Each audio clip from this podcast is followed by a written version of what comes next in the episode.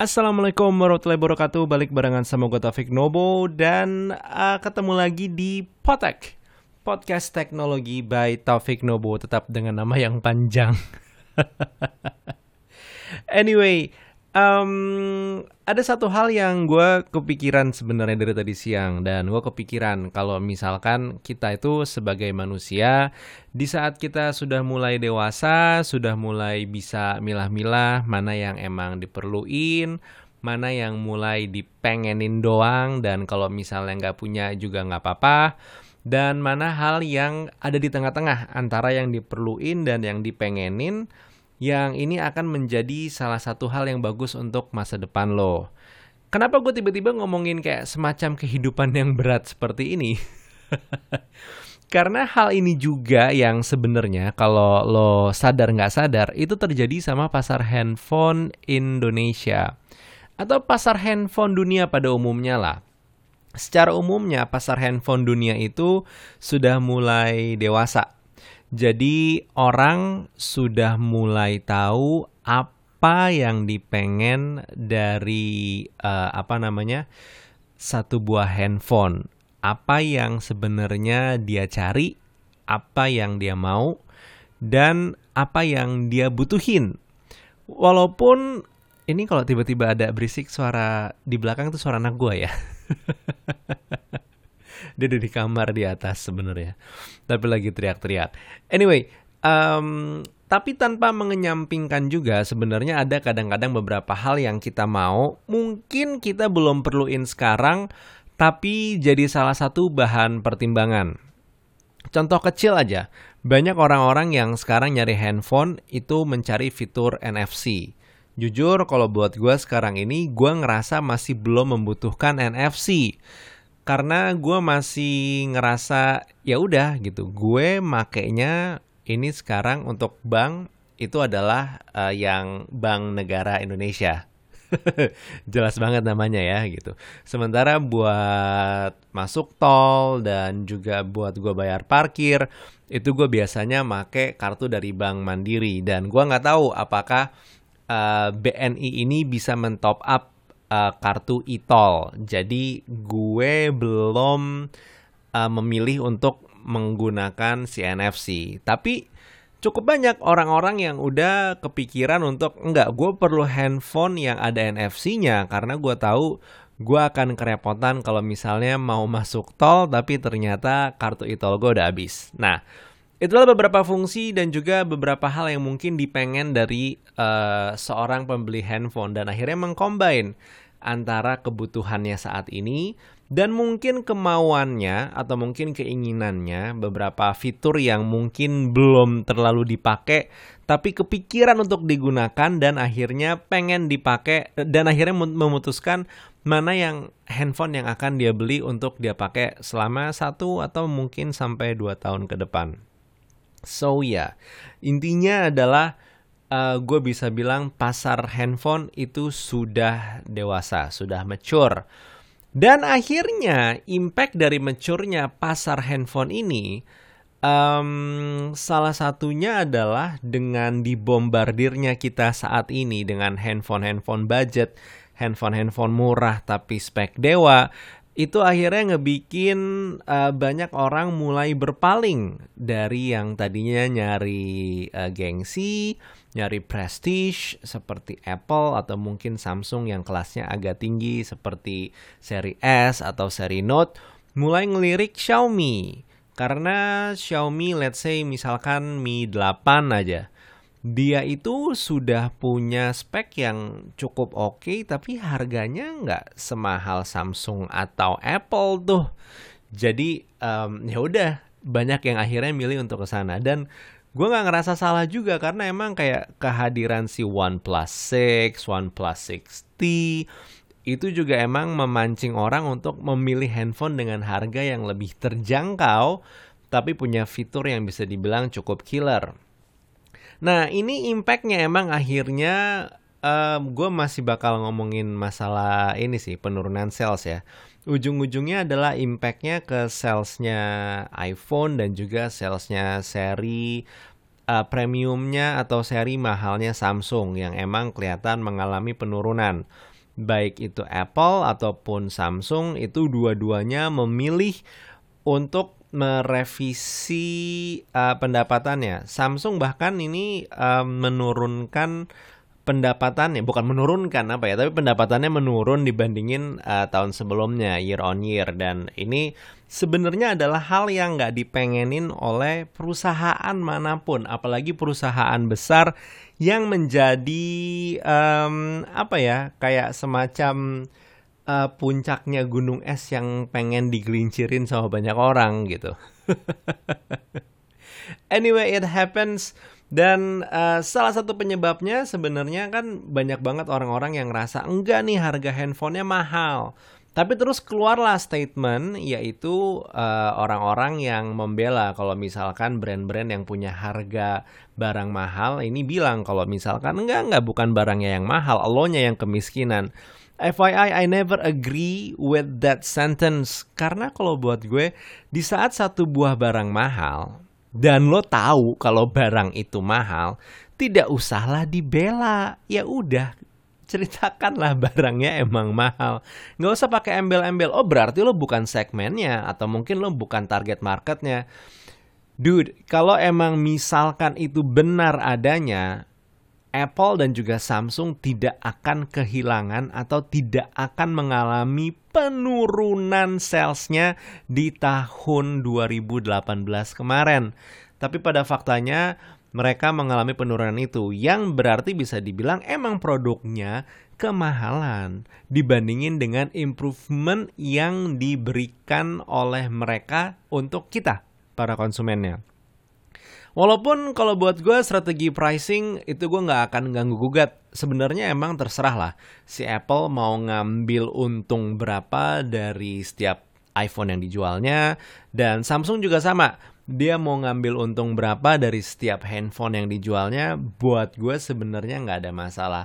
Tapi yang jadi highlight adalah hadirnya banyaknya saingan-saingan yang dari negeri Tiongkok kebanyakan itu menyerang uh, dua buah perusahaan raksasa ini dengan konsep handphone yang murah tapi uh, speknya lumayan tinggi. Walaupun ujung-ujungnya pasti ada pengorbanannya. Biasanya pengorbanannya kalau nggak build quality kalau nggak bentukan handphonenya terus juga biasanya dari sisi kameranya gitu. Dan gue cukup aware akan ada yang bilang itu fake. Mereka tuh nggak ngelakuin riset. Mereka cuman uh, ngambil yang udah ada aja Ya konsep ATM memang masih berlaku. ATM amati, uh, tiru, modifikasi. It still happens up until now and it works. Pada dasarnya itu masih uh, sangat berhasil.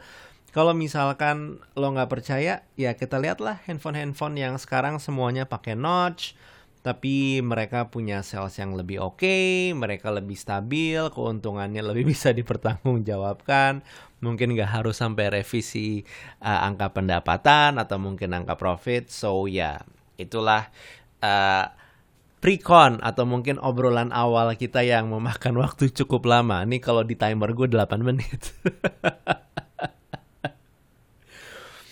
Anyway, uh, that was that sedikit hal yang lagi pengen gue keluarin dari dalam dada gue dan ini agak inline sama video yang baru gue keluarin di YouTube itu per tanggal 6 Februari ini yaitu gue ngomongin harga iPhone yang emang mahal dan diaminin juga sama Tim Cook kalau emang misalkan harga iPhone itu tinggi. Oke lah, Tim Cook nggak bilang harga handphonenya mahal, tapi dia bilang harga handphonenya tinggi dan dia masih tetap ada sedikit berkilah dengan menyalahkan tanda kutip nggak menyalahkan, tapi dia bilang ini ada faktor uh, harga yang tinggi karena angka tukar dolar yang lagi menguat.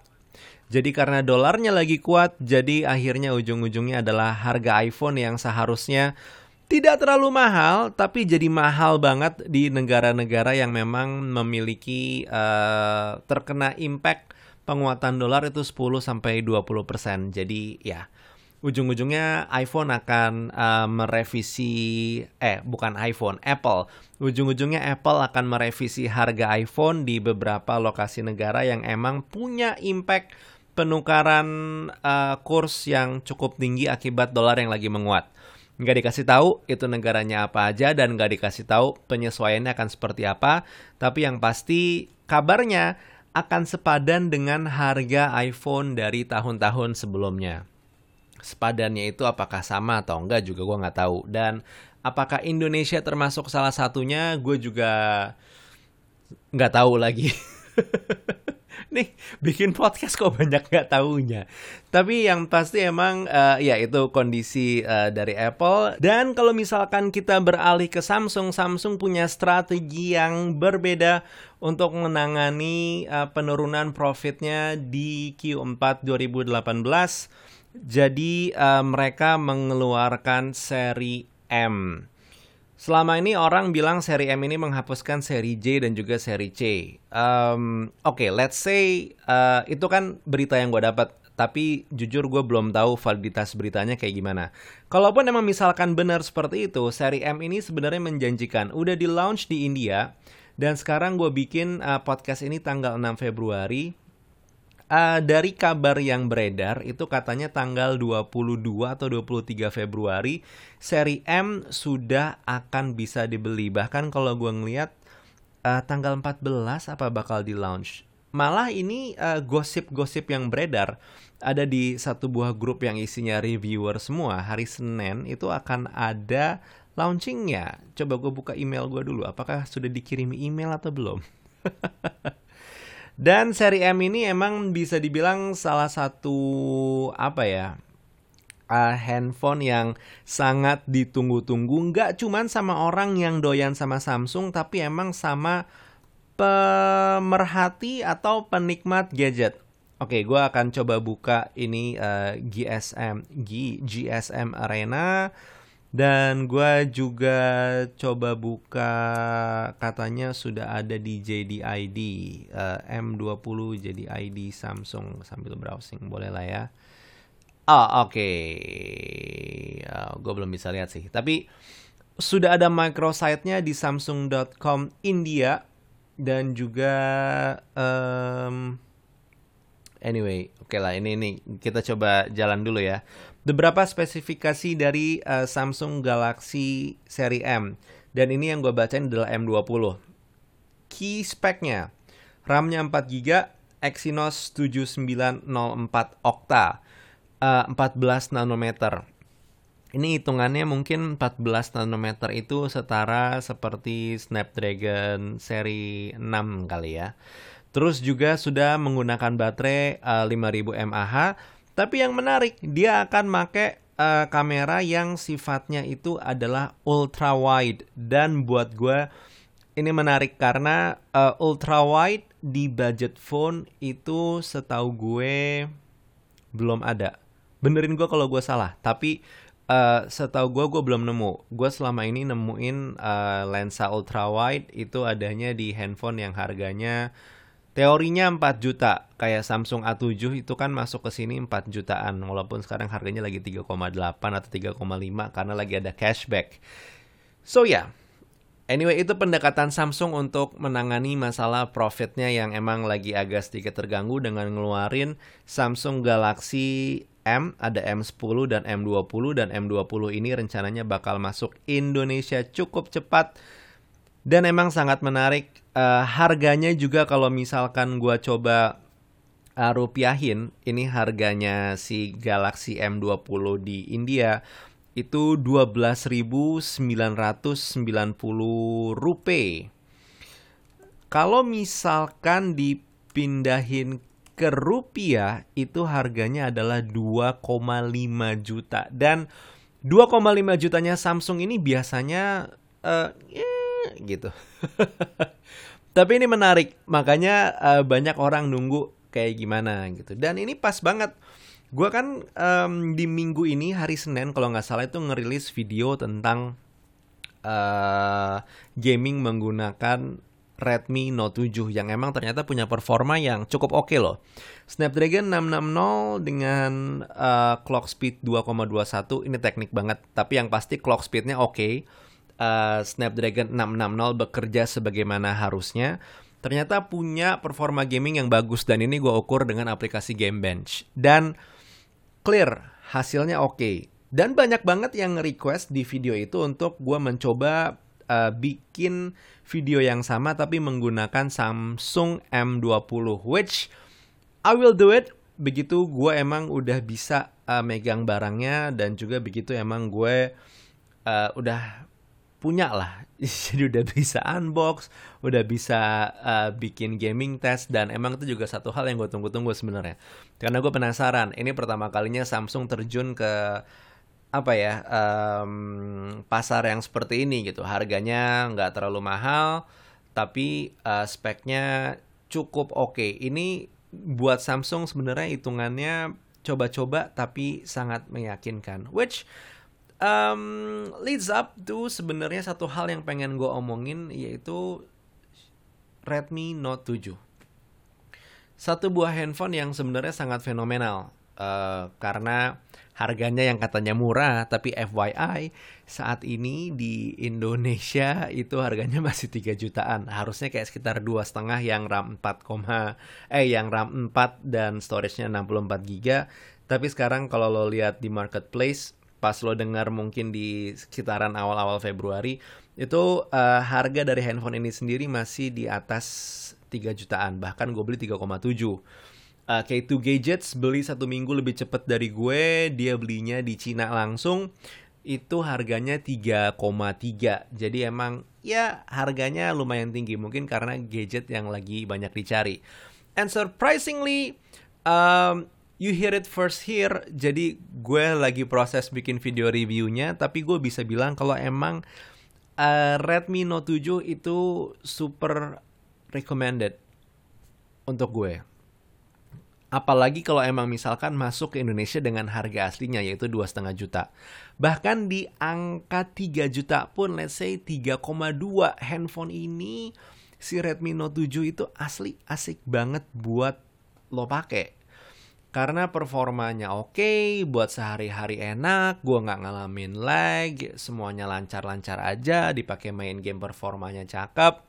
Kameranya walaupun bukan yang paling bagus di antara semua handphone, tapi di price point 3,3 kamera belakangnya surprisingly works really well. Bahkan uh, pas gue coba ngambil videonya dan gue bikin video pakai uh, cara jalan ninja step, itu uh, dari tumit jalan ke depan. Jadi intinya gue jalannya pelan-pelan gitu. Ala ala uh, inilah orang-orang yang emang bikin video seriusan. Itu kelihatan kalau misalkan emang si stabilizernya bekerja dengan sangat baik. Begitu kalau misalkan lo stomp agak kencang lo jalan dor dor dor dor. Nah itu lo baru emang akhirnya bisa ngelihat uh, gambarnya jitter banget. Tapi intinya kameranya bagus buat video bagus. Dalam low light pun so far dari hasil yang gue coba low light dalam ruangan ya bukan yang di luar uh, kondisi malam atau gelap gue belum gue belum bikin sebenarnya gue belum belum coba ngambil video itu uh, atau foto itu.